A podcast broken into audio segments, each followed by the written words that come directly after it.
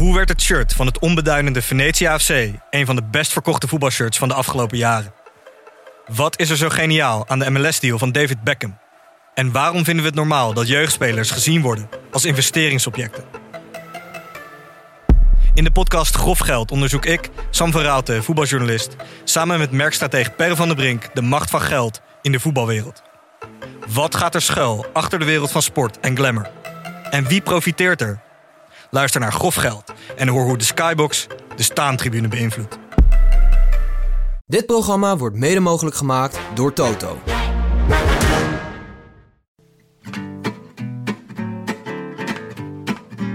Vanuit de Tête de la Course van het mondiale wielrennen, onze bank in Amsterdam-West. Dit is de vierde etappe van de Rode Lantaarn, de dagelijkse podcast van Het is Koers.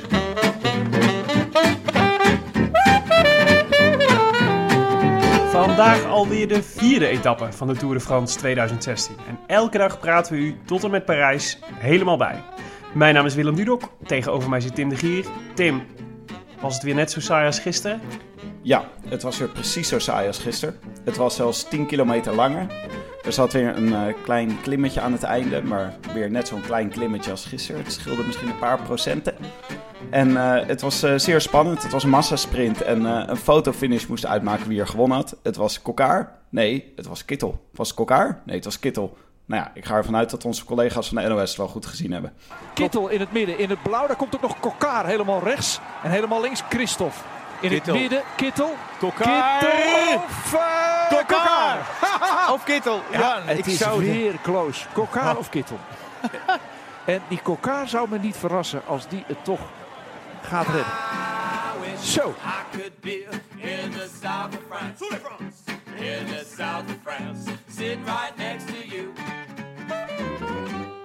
Tim, je vertelde me na afloop dat je heel veel tijd had gehad om na te denken over de zin van het leven. Ja. Voor de draad ermee. Nou, daar had ik wel heel veel tijd voor vandaag. Goh, wat voel je je nietig zeg, als dat uh, peloton zo door dat landschap trekt. En uh, jij zit op de bank in Amsterdam op een prachtige zomerdag met de gordijnen dicht, omdat je anders het scherm niet kan zien. Uh, het was, uh, ja, het was toch uh, weer uh, vrij ellendig, maar ik ben er goed van bijgekomen. Ik uh, fietste naar huis en ik zag dat de Rozengracht er netjes bij lag. Ik heb de Rozengracht weer van voor naar achter aangeveegd. Wat ik... heb jij vandaag gedaan? Hetzelfde als gisteren, Tim. Heb je, heb je op je werk uh, gekeken? Hetzelfde als gisteren. Ik heb alles exact hetzelfde gedaan als gisteren. Ik had een livestreamtje opstaan. En uh, ik denk het hoogtepunt van de dag was dat het heel snel ging. Dat het in één keer half drie was. Ik de livestream aanzette en dat hij het deed. Normaal gesproken ben ik een half uur te vroeg. Nou, goh. Dit was mijn hoogtepunt van de dag, Tim. Wat een verhaal. Hebben we nog rectificaties? Wel zekers. In ieder geval eentje. We zijn erachter gekomen dat het kastelenboek daadwerkelijk bestaat. Ik werd door uh, Huub Bellemakers uh, gewezen op een tweet van at tour de josé. En dat is de commentator van uh, Eurosport, van de Tour op Eurosport. Uh, die twitterde een uh, pagina uit het daadwerkelijke kastelenboek dat zij als commentator had ontvangen. Uh, een, een pagina uit de, van de etappe van vandaag, waarin onder meer melding werd gedaan, gemaakt van het bestaan van vijf boeddhistische centra in de Haute-Vienne. Uh, en een schitterend meertje werd beschreven. Oh, maar wacht. Oh, oh. Er is echt een, een boek wat de tourorganisatie naar alle commentatoren stuurt om te zorgen dat ze de etappe een beetje doorkomen. Er is daadwerkelijk een boek dat de organisatie naar de, naar, misschien denk ik de lokale V V V, naar, de, naar alle commentatoren stuurt om de, om de hoogtepunten uit de koers goed te kunnen beschrijven. En de hoogtepunten zijn de, de meertjes, de kasteeltjes, de bosjes, alles wat uh, langs de kant van het parcours ligt. Maar dat kastelenboek is dus niet, uh, dit, ik, want ik vroeg er dus om, kan ik een kopietje krijgen? Maar er is een soort omerta onder de, onder de televisiejournalisten dat die niet aan derden wordt gegeven. Want dan weet iedereen in één keer wat ze allemaal gaan vertellen tijdens hun commentaar. Dan gaan mensen net iets wat tevoren twitteren. Kennelijk, ja precies. En de tweede uh, rectificatie, dat is ook niet echt een rectificatie, als wel een aanvulling. Uh, met dank aan at cyclingbase, die ons al eerder wees op feiten. Uh, dank daarvoor. Over de teams waar uh, Cavendish van tevoren had gereden. Uh, moet ik jou nog over horen, Tim? Uh, nou, ik weet het wel zo ongeveer, denk ik, Willem. Ik heb hier toevallig een uh, kastelenboek liggen waar het in staat. Team Spaarkassen, T-Mobile, Columbia, H T C Highroad en Sky. Laat dat nou allemaal de teams waren, zijn waar ik niet naar op zoek was. Ik zocht eigenlijk naar Barlow World, omdat ik dat al een te gekke naam vond voor een wielerploeg. Maar, maar daar heeft hij nooit gereden. Daar heeft hij dus nooit gereden. Dus feitelijk ben ik behoed voor een, uh, om een rectificatie te doen, maar heb ik nu alsnog de fout toegegeven. Zo groot ben ik, Tim. Oké, okay, met lood in de schoenen, toch maar naar de koers. Ja, Tim, wat drinken we erbij vandaag? Nou, uh, we, we, we zijn voornemens om meer te vertellen over uh, de natjes die wij doen tijdens de koers. Uh, een... Uh, Ene K. Lambeets op Twitter raadde ons aan om een Pinot de Charente te drinken. Zo. En, Omdat... wat, en wat kun je vertellen over dit natje, Tim? Nou, we hebben Gaston gevraagd om daar eens even goed in te duiken. En uh, Gaston wees ons erop dat uh, Pinot de Charente wordt gemaakt in Poitou-Charente, waar ze vandaag doorheen reden. Het wordt aanbevolen licht gekoeld te drinken. acht à tien graden Celsius. Uit, uh, en te drinken uit bijvoorbeeld een model portglas. Want de drank kan worden aangeduid als een zomerport. Nou, heerlijk. Schenk hem maar in. Maak hem maar open. Ja. Tim, de etappe van vandaag. Zoals ik al zei, ik, scha- ik schakelde in. Toen zag ik een obligaat kopgroepje van, van, van vier man voorop rijden. Altijd het kopgroepje. Nou, kun je ze beschrijven? Vrij snel. Ja, het waren geloof ik... Uh, Alex uh, Goujard. Van Zwadrig, ja. G- ja, Alex Goujard van Zwadrig. Marco Irizar van Hufflepuff. Olivier Nase van Team Ravenclaw Cycling. En Andrea Schielinger van uh, Gryffindor Bora Argon. Ja, en die bleven natuurlijk gewoon een beetje uh, gezellig de hele dag uh, zo vlak voor het peloton rijden. Precies. Uh, er was nog een uh, zeer sensationeel moment vlak na de ontsnapping van het kopgroepje. Was het het moment dat te maken had met Sylvain Chavanel? Chavanel die reed weg om naar zijn familie uh, te zwaaien, omdat hij uit uh, Châtellerault komt. Châtellerault, ja, ja, precies. Ik zag dat er twee tussensprints op het programma stonden. Ja. Kun je beschrijven wat er gebeurde tijdens de tussensprints, Tim? Nou, spectaculair, Willem. Er was een tussensprint naar honderdvierenveertig kilometer die er eigenlijk niets toe deed, omdat er uh, een kopgroepje vol reed en er nauwelijks punten te verdelen waren. Maar na honderdzeventig kilometer was het vast anders. Ja, was er weer een tussensprint en weer waren, werden er zero shits gegeven. Ja, want de kopgroep was nog steeds vooruit. Ja, maar toch, uh, Sagan heeft wel de groene trui weer overgenomen vandaag. Ja, precies. Ik was... Uh, is dat zo? Oh, wat goed. Ja. Van Kittel. Uh, Cavendish. Oh ja, Cavendish. Ja, ja. ja natuurlijk. Oké, okay, nou, jeetje. Maar dat zal meer komen vanwege de einduitslag dan uh, vanwege de tussensprint. Mm, Oké. Okay. Ik zat dus, ik kijk dus altijd die stream op mijn werk en dan heb ik meestal heb ik, hoor ik alleen het geluid. En op een gegeven moment werden Herbert en Maarten ergens heel enthousiast over. En toen keek ik en toen bleek dat het gat kleiner werd. Kun je ja. vertellen wat er gebeurde nadat het gat wat kleiner werd? Het gat werd weer wat groter, Willem. Ik kreeg er een spontane zweetaanval van. Precies. Het gat werd kleiner en toen weer groter. Ja. En uh, toen zag ik de jongens van Tinkoff voorop rijden. Dat moest natuurlijk, omdat uh, dat ze de gele trui hadden. Ja, dat is een soort... Uh, het is een soort corvée dat de ploeg van de gele trui het werk moet doen in het peloton. Dus die gaan dan voorop rijden. Ook om een beetje te laten zien wie er, wie er de baas is en hoe hard er gereden moet worden. Ja, precies. Nou, ze reden gelukkig wel iets harder dan gisteren. Dus we waren eerder, uh, we waren eerder klaar. Maar ja. niet voordat we wederom een prachtig feestje van tractoren in het weiland zagen. Ja. Kun je iets beschrijven van wat je daar zag? Nou, er stonden een uh, aantal tractoren in een weiland. En uh, de helikopter maakte daar uh, beelden van. Ja. Tien minuten lang. Precies. Er was een bergje. Vierde categorie, meen ik? Ja, uh, een berg die goed was voor één punt. Ja. Uh, dus dat was, uh, ja, dat zoals je begrijpt, uh, een spektakel. Voor Team Hufflepuff. Team Hufflepuff, Irizar. Uh, dat is de ploeggenoot van uh, Jasper, pardon, Jasper. Oh, ja. Jasper Stuyven. Jasper Stuyven. Die in de bolletjestrui rijdt. En dan gaat de ge- dus zijn teamgenoot in het kopgroepje gaat zorgen dat de andere mensen niet de punten voor de bergtrui pakken. Want ja, als je die ene punt misloopt, dan uh, kan je natuurlijk schudden in de eerste week. Ja, precies. En uh, daarna uh, volgens mij uh, meer van hetzelfde. En uiteindelijk zag ik Lotto Soudal vooral werken uh, om het gat uh, helemaal dicht te rijden. Dat deden ze natuurlijk voor Greipel, zoals dat nu de hele tijd gebeurt. Ik had de Greipel voorspeld voor vandaag. Ja, de, precies. En, en Lotto Soudal had natuurlijk de podcast geluisterd en dacht, vrek, daar moeten we iets mee. Ja. Nee, ik neem aan dat ze werkte voor Greipel, omdat ze dachten, deze etappe is hem op, uh, op de buik geschreven. Ja, het is wel te gek, vind ik hoor. Om, ik zag ze wel weer, uh, ik zag dat laatste stuk, het is altijd weer chaos en gedoe. Ik zag Dylan Groenewegen over een rotonde stuiteren. Ja. Dat was wel weer, uh, dat was en wel Froome, spektakel. Hè? Chris Froome uh, zat, uh, raakte ook een beetje achterop door, oh, echt? Oh, door de rotonde. Ja. En die moest weer uh, naar voren gereden worden. Ja. En uh, nou ja, dat ja, was... Het was een uh, lekker chaotische finale met veel rotondes en, uh, en uh, haakse bochten. En uh, het, was, het was mooi. Het was goed van, het, uh, goed van de parcoursbouwers. Ja, maar je kan natuurlijk zeggen... Ik zag mensen op Twitter, uh, ik zal ze niet namen noemen, klagen over... En Thijs Zonneveld. Dat, dat er uh, rot, een rotonde in zat en dat dat niet zou mogen. Zeker geen vluchtheuvels of uh, scherpe hoeken... Waar, waardoor iets met de renners zou kunnen gebeuren. Ja. Maar we zijn nu in etappe... We hebben etappe vier achter de rug en er is nog, uh, nog niemand uitgevallen. Dus het is tot nu toe allemaal nog goed gegaan. Ja, dat is waar. Nou ja, het is natuurlijk... Ja, nee, dat klopt. Dat is waar. Maar het is misschien meer mazzel dan, uh, dan uh, wijsheid. Van de andere kant, ik vind... Je moet gewoon het, uh, het parcours goed verkennen ook. Dus als je, je moet gewoon weten waar de gevaarlijke punten liggen, toch? Ja, en staat er gewoon, die renners hebben er gewoon allemaal ook een routeboek waar dat er gewoon allemaal in staat. Of dat er een haakse bocht komt, of dat er veel verkeerspleinen zijn, of wat dan ook. Ja, vaak doen ze natuurlijk ook van tevoren een beetje verkennen. Ja. Maar er werd, het was ik wel... vind er wel een beetje bij hoor. Die moeten een beetje met samengeknepen billen zitten en het moet allemaal net goed gaan. Ja. Ik bedoel, ik vind het ook heel sneu als het net niet goed gaat. Dat gebeurt ook wel eens. Dat is dan heel kloten. Maar ja. het, is wel, het is wel spannend. Het is altijd wel uh, het is beter dan dat ze twee kilometer rechtuit naar, uh, naar de finish rijden. Ja, het, het was een beetje discussie over de laatste dagen. Omdat Sagan, uh, terwijl hij in de gele trui rijdt, toch een ja. beetje de aanvoerder van de renners, erover klaagde dat het zo gedr- uh, een uh, gedrang... Een gedrang? Ja. Of een gedring. Ja, dat het dringen was. Dat het dringen was in de peloton. Of een gedrang. Een gedrang in de peloton. Ja.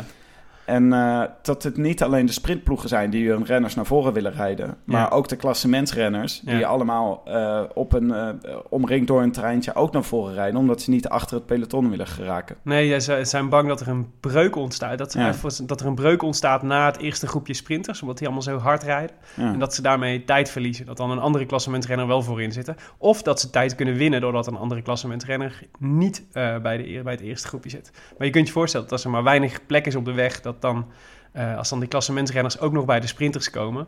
En er zijn, er zijn al meer mensen die willen meesprinten, omdat die allemaal uh, voor de, nu nog voor de ereplaatsen en dat soort dingen willen rijden. Dan wordt ja. het wel heel druk. Dus hij stelde voor om, uh, je hebt zo'n regel, daar hebben we het wel eens over gehad volgens mij, om dat, dat het uh, drie kilometer voor de finish, dat, het dan, uh, dat je dan geen tijdsverschillen meer uh, kunt, uh, kunt uh, oplopen. Dus als je dan een lekker band rijdt, zeg maar, dan krijg je gewoon de tijd van de eerste. En hij stelde eigenlijk voor om, daar, uh, om die te verruimen bijvoorbeeld. Om dat naar meer, uh, naar meer kilometers te, te, te brengen. Uh, nou ja, dat zou vast helpen, denk ik. Ja. Ja. Nou ja, het was, uh, in dit geval uh, was, zorgde de rotonde een beetje voor oponthoud. Ja. En daardoor kwam er een kleine breuk in het peloton. En uh, verloren renners hun, uh, hun uh, bevoorrechte positie. Ja. Maar we zagen ze met z'n allen desalniettemin in de massasprint op de finish afstormen. Ja. En er moest een fotofinish aan te pas komen. Ja, weer, wederom. Ja, bekeken worden. Klopt. En, uh, en uh, ik dacht, eerlijk gezegd, Kokkaar heeft hem. Want die, uh, die uh, zag ik uh, normaal. Ja, die, ik dacht, hij, uh, hij pakt hem nog. En ik denk, hij. Uh, maar de, de fotofinish wees anders uit, kennelijk. Nee, het was Mar- Marcel Kittel. Ja. Voor Kokkaar en Sagan. Zo leuk voor Marcel. En onze Dylan Groenewegen op nummer vier. Ja, ja, Groenewegen op vier, ja, precies. Hoe vond je dat die, uh, dat die sprinten? Nou ja, er was, er was nogal wat om te doen in de interviews na afloop. Ja, de, de, de N O S ging nogal los. Die waren nogal blij met de vierde plek. Ja, uh, je kan ook zeggen dat uh, uh, als je naar de beelden kijkt, zie je heel duidelijk dat een aantal renners ophouden met sprinten. En Dylan Groenewegen nog steeds met, uh, voor uh, dood of de gladiolen gaat en naar voren rijdt. En daardoor en, vierde wordt en niet en, achtste. En da- ja, precies. Dus ja. Ik, ik zou zeggen, hecht hier nog niet te veel aan. Maar ja, hij maakte wel veel tempo's. Het tempo was hoog. Ja, precies. Dat vond ik. Uh, en, uh, dat dus, dus volgens mij uh, was het bij deze, deze sprint belangrijk om nog langer te wachten dan gisteren eigenlijk. Voor je echt op volle, uh, volle kracht ging. Omdat gewoon, het is, als het zo bergop gaat, heb je, kun je natuurlijk langer of korter op echt vol vermogen, uh, vol vermogen sprinten. Uh, en dat deed hij volgens mij heel goed. Maar misschien wachtte hij wel net iets te lang zelfs. Uh, dus hij kwam, uh, hij had, uiteindelijk had hij denk ik meer snelheid. Misschien niet dan uh, Kittel en Kokkaar. Uh, maar Sagan had hij denk ik nog wel, had hij denk ik nog wel kunnen kloppen. Maar ja. het, is, uh, het is wel knap, vind ik. Want het is natuurlijk een heel onervaren sprinttrein nog. Ze doen dit, uh, zeiden ze, nu sinds zeven maanden voor, uh, voor, uh, voor Groenewegen. Dit is wel het podium waar het er het meest toe doet. En ze komen wel gewoon dichtbij. Ze spelen wel een rol in de, in de, in de sprints. Natuurlijk nog niet bij de, bij de nog geen top drie gereden. Laat staan een overwinning. Ja. Maar ik vind het wel leuk hoor, dat Lotto, Jumbo, gewoon in iedere, dat je iedere etappe iets hebt om op te letten. Ja, ik, ik ben natuurlijk net, net zo nationalistisch als iedereen. En ik hoop ook dat Dylan Groenewegen snel wint of dat een Lotto-Jumbo-rijder wint. Maar ik vind dit toch nog niet helemaal uh, waarop je hoopt. Want we zeggen heel vaak tegen elkaar, zeggen we, hij komt eraan en het is heel goed wat hij laat zien. En uh, nog, geef hem nog een paar etappes en hij is er ook. Maar er zijn ook een heleboel renners die het in één keer heel erg goed doen. Ja. Dus die in hun eerste tour gelijk etappes pakken of uh, gelijk met de beste meedoen. En dan, waarom hebben wij nooit dat soort renners? Waarom kan dit niet gewoon Dylan Groenewegen in zijn eerste tour, eer, in de eerste week, gelijk een etappe winnen? Ja. Ja, ja. We hebben dringend behoefte aan weer een, uh, aan een massasprinter die alle anderen er altijd gewoon standaard oplegt. Ja. ja, nou, we hebben donderdag weer een kans. Donderdag weer een kans, ja, precies. Nou, ik denk niet dat Groenewegen donderdag wint, maar laten we kijken of dat hij, uh, wat voor progressie die verder boekt. Uh, ja, maar deze etappe, Willem. Ja. Uh, er was dus weer geen bal aan. We hebben weer uh, uh, uren van ons leven verdaan om hier naar te kijken. Ik ben overigens heel blij dat ik hier met jou zit, hoor. Maar toch, uh, ik uh, begon toch te twijfelen aan uh, mijn uh, raison d'être.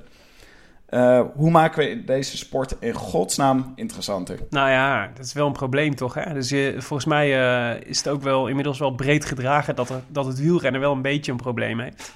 Uh, of een beetje veel een probleem heeft. Want de toeschouwersaantallen en de kijkersaantallen van, uh, van de Tour nemen ook wereldwijd af. Laat staan van een heleboel andere wedstrijden rondom het wielrennen.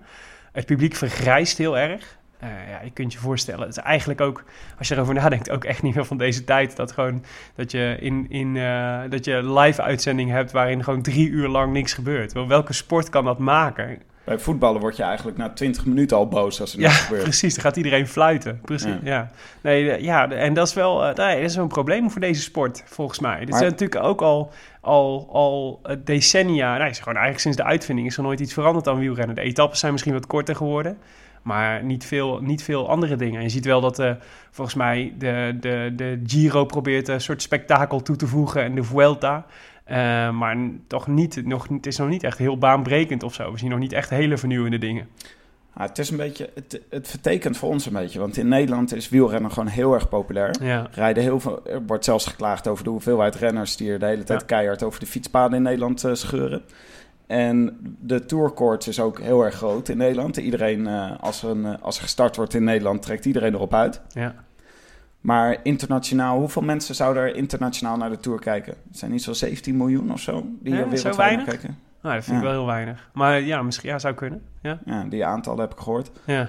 Um, en dat levert ook een concreet probleem op. Ja. Want de Tour wordt er niet rijker op. Nee. Um, Er was een artikel in het Financieel Dagblad. Nou, de ploegen worden er niet rijker op. Maar misschien, maar, wat, zou je, wat zou je nou kunnen doen? Weet je? Net als deze etappes. En er wordt dan gesproken over... we moeten meer tussensprints doen... of we moeten, we moeten, ze moeten korter, zei Dumoulin gisteren. Want dit is, die, die uren tussendoor, dat is voor niemand leuk. Wat zouden we nou kunnen doen om zo'n, zo'n etappe interessanter te maken? Of die, of daar, dus ik vond bijvoorbeeld bij de Ronde van Oostenrijk... waar we het eerder over hadden... die begonnen met een proloog van zevenhonderd meter steil bergop... als soort van proloog. Dan denk ik, ja, dat is wel spannend... om naar te kijken. Dan heb je ook meteen weer een beetje... misschien is dat Oostenrijk Red Bull gevoel... dat je dan meteen, uh, dat je dan meteen krijgt. Kijk, zulke dingen zijn natuurlijk wel... zijn, die zijn natuurlijk wel spannend en snappy... en uh, weet je, dat duurt dan, een, uh, duurt dan een paar minuten... en dan is het klaar. Maar er zijn toch, moeten toch nog honderd andere vormen te vinden zijn... waarin je het, het principe van, uh, van mannen op een fiets... of vrouwen op een fiets... die tegen elkaar uh, uh, rijden om wie het snelste is... om vorm te geven. Ja, maar je zou een heleboel dingen kunnen doen. Je zou uh, bijvoorbeeld een uh, estafette kunnen doen... Of je zegt, we doen er een etappe mountainbiken in. Of we doen een achtervolging zoals op de baan. Weet je wat? Dat ze wel achter elkaar aan of moeten met rijden. Tandems. Of, of met tandems rijden. Of bijvoorbeeld dat je je kopman alleen de laatste tien kilometer mag inzetten. Of, je zou een heleboel van dat soort dingen kunnen bedenken. Ja. Maar het probleem is, is dat de tourorganisatie, de A S O... Ja. De A S O. Toepa- de A S O. De A S O die ook uh, de uh, Dakar Rally organiseert. Oh, is dat zo? Ja. Grappig. Dat is een hele conservatieve club. Die willen eigenlijk niet zo heel erg veel veranderen aan de Tour. Ja. Bovendien levert de Tour hun heel veel geld op. Ja, want betekent... zij, hebben alle, zij krijgen alle uitzendrechten en verkopen alles. En die teams krijgen er eigenlijk niks van, toch? Die krijgen alleen een soort prijzengeld van... Uh, ja. Ja. Alle televisierechten gaan naar de A S O en niet naar de ploegen. Ja. En uh, Oleg Tinkoff, die een van de ploegen sponsort... Ja. Die is dus ook... Uh, die, die wil er uitstappen. Die wil, die, of die gaat er uitstappen. Ja. Want die... zegt gewoon, nou, dit is geen lucratieve business voor niemand. Nee. En er moet echt iets aan veranderen. Ja, om hetzelfde, ploegen, hetzelfde, geld, te maken. Hetzelfde geldt voor B M C. Die stoppen er ook mee. Ja, ja. ja dat is wel een probleem. Hè. Dus wielrennen heeft dus naast dat, het, dat vergrijzingsprobleem... Uh, en het aantrekkelijkheidsprobleem... hebben ze dus ook nog het, uh, suik- het suikeroompjesprobleem. Namelijk dat het, die ploegen voor een heel groot deel zijn gebouwd... op uh, één, hele rij- één heel rijk iemand... Die, dan, die dat dan als een soort van speeltje ziet om een wielerploeg te bouwen... En dat is, natuurlijk, dat is natuurlijk helemaal geen duurzaam model uiteindelijk. Want als op het moment dat zo'n Tinkoff dus geen zin meer heeft... of dat zijn, uh, zijn pet even anders sta, staat, dan, is dat, dan houdt het in één keer op. Ja. Dus die zorgen voor een soort van enorme inflatie... want die betalen doorgaans heel grote salaris... om die, die wereldsterren maar naar hun ploeg te krijgen. Kijk naar Tinkoff en uh, met uh, Sagan en, uh, en um, uh, Contador. Ja. En... Uh, en dan na een paar jaar is het voorbij en het leidt tot een soort van inflatie van, de, van wielerssalarissen. En dus wordt het steeds moeilijker om die ploegen, om de budgetten van die ploegen rond te krijgen. Dat is wel, uh, dat is wel een probleem. Ons wielrennen heeft, zit een beetje volgens mij in een soort structurele crisis, uh, Tim. Ja, ik, uh, ik las een artikel in het uh, Financieel Dagblad en die, dat heet De bodemloze put die het wielrennen heet. Over een onderzoek van een sportmarketeer van de Katholieke Universiteit Leuven uh, en een econoom. Die met z'n tweeën over de, uh, een rapport hebben gepubliceerd ja. over de Tour de France. Ja. En um, die proberen op zoek te gaan naar de kern van de problemen. En uh, ze bieden ook een aantal oplossingen. En uh, ze zeggen bijvoorbeeld uh, kleinere teams, kortere wedstrijden, uh, geen oortjes meer in... en uh, minder wedstrijden per seizoen, zodat ja. de toppers ook altijd tegen elkaar rijden. Ja, ja, dat las ik ook, ja. En wat ik, wel, wat ik echt een interessant idee vond eigenlijk... was dat zij zeiden, je kunt doordat die, uh, doordat die ploegen zo hangen aan hun sponsors... dus dat ze ook allemaal genoemd worden naar hun, uh, hun sponsors bijvoorbeeld... Uh, nee, dus dit heb je niet dat, um, dat je, net als bij, de, bij het voetballen... dat er een sponsor is die, um, uh, die dienend is aan, de, aan het team... in plaats van andersom. Dus hier is, de, hier is Etixx Quickstep, zeg maar, zijn twee sponsornamen. Uh, uh, maar die, die ploeg heette een paar jaar geleden nog heel anders. Dus wat hij zei is, je moet proberen om dingen te maken binnen zo'n ploeg... wat die ploeg een soort van permanente identiteit geeft... wat, uh, wat doorgeruild uh, kan worden van sponsor. Dus dat Etixx Quickstep dus inderdaad uh, Zwadrig heet. Waar je uh, die in een eigen... Willem. Zwadrig, sorry, ik lees nooit Harry Potter. Ik ben namelijk, Team, ik ben namelijk zesendertig. Team Hufflepuff. Team Hufflepuff heet. Met eigen clubkleuren en, uh, en een eigen... Uh, zodat hij een eigen identiteit heeft... waar de sponsor vooral dienend is. Zodat uh, supporters ook iets uh, kunnen gaan voelen... en zodat je ook een soort identiteit hebt. Weet je, jij beschreef gisteren Etixx Quickstep... als het Chelsea van het, uh, van het, uh, van het uh, wielrennen. Nou ja, daar komt... Chelsea heeft een identiteit van uh, een uh, iets wat poenerige club... die, uh, die uit, uh, uit Londen komt... waarvan je meteen associatie heeft... dat ze altijd in blauw spelen, waar je shirt van kan kopen dat over drie jaar nog steeds relevant is. Weet je, dat, hij zei van als je dat, nou, dat soort innovaties gaat in het wielrennen, dat zou eigenlijk heel logisch zijn. Dat maakt het veel minder nou ja, afhankelijk van de grillen van de, van de, van de suikeroompjes en van de volgende sponsor. Nou, het ligt wel voor de hand natuurlijk, want je kan ook geen fan zijn van een ploeg. Ik bedoel, je komt zelden iemand tegen die zegt, nou... Katusha, dat is echt mijn lust en mijn leven. Ja, precies. Euro op kaag, ik kan niet zonder. Dus ik, lig, ik ben, ik ben uh, vanaf mijn vijfde sliep ik onder een Europcar dekbed.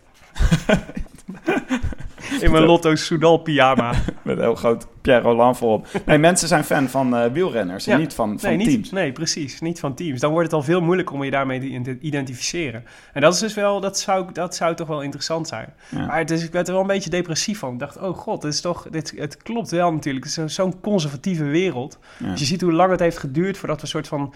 Zodat, nou, waar we het ook al eerder over hadden... voordat de, de, de beeldregie van zo'n wedstrijd in één keer een, een, een beetje verandert. Weet je, dat het iets anders wordt dan een helikopter en een, en een, en een motorbeeld. Wat ook super duur is om te maken natuurlijk. Dat je altijd zo'n koers hebt waar je dan zes uur lang een uh, helikopter boven moet hebben, uh, moet hebben hangen. Terwijl het beeld van, uh, van de cameraatjes op de, op de fiets eigenlijk veel spannender is en veel fijner is.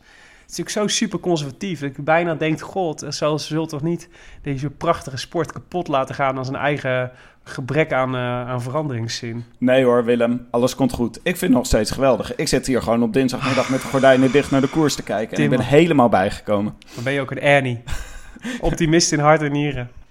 Oké, okay, laten we naar de etappe van morgen gaan, in de, vredesnaam. De glazen bolcup. Nou ja, niet voordat we de administratie hebben afgewerkt. Want we hebben gisteren, zeiden we, we doen een uh, hashtag glazen bolcup, hashtag Rode Lantaarn uh, voorspellingswedstrijdje. Uh, en we hadden zowaar een winnaar, want Malin Cox, een van onze fans van het eerste uur, at Malin K T H E op Twitter. Ik weet niet zo goed hoe je dit uitspraakt. Malin Kate. Kate, Kate. Die uh, hoopt op Unsere Marcel en ze kreeg Unsere Marcel. Dus uh, met dank aan uitgeverij Lano wint zij het eerste exemplaar van Lucien. De biografie van Lucien van Impe. De laatste Belg die de Tour won. Uh, gefeliciteerd Malin, hartstikke leuk voor je. We zoeken via Twitter wel even contact en dan uh, sturen we het je op. Uh, de etappe van morgen, die is eindelijk volgens mij heel spannend, Tim. Nou, we gaan het Centraal Massief in.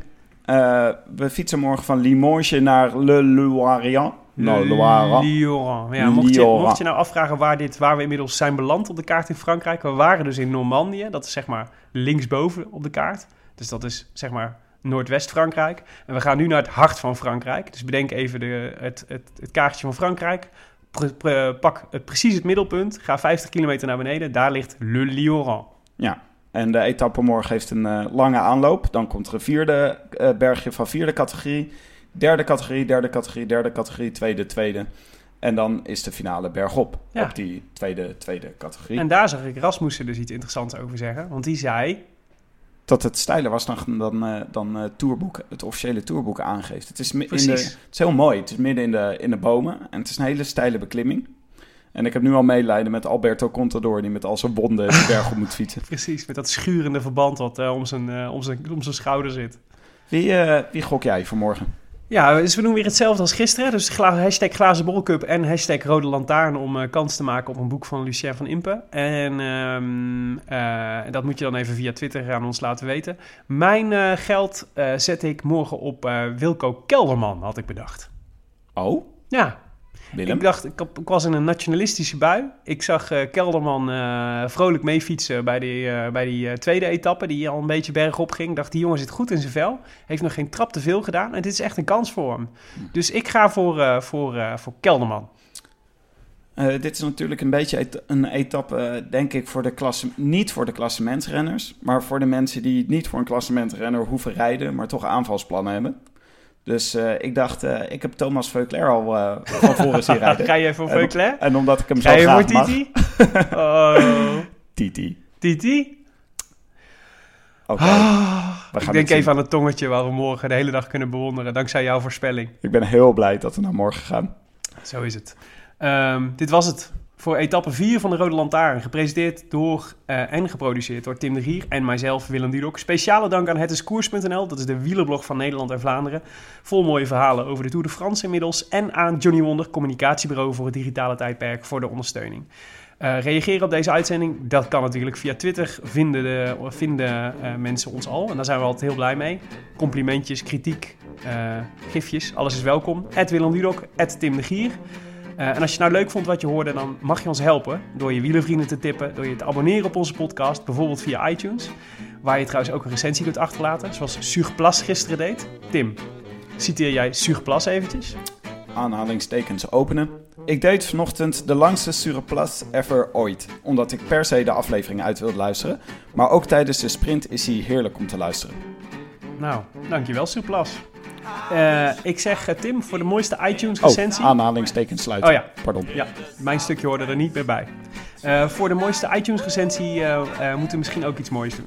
Dus laten we ook een boek van Lucien van Impe uh, reserveren voor degene die aan het einde van de Tour de mooiste iTunes-recensie van de Rode Lantaarn heeft geschreven. Ha, mooi. Lucien for you, Lucien for you. Ja, precies. Lucien en, for everyone. We willen een Oprah Winfrey momentje. Dus Peter, doe je nog even je best van een mooie recensie. Uh, dat was het etappe vier van de Rode Lantaarn. Morgen zijn we er weer na de vijfde etappe van de Tour de France. Tim, à bientôt. À bientôt.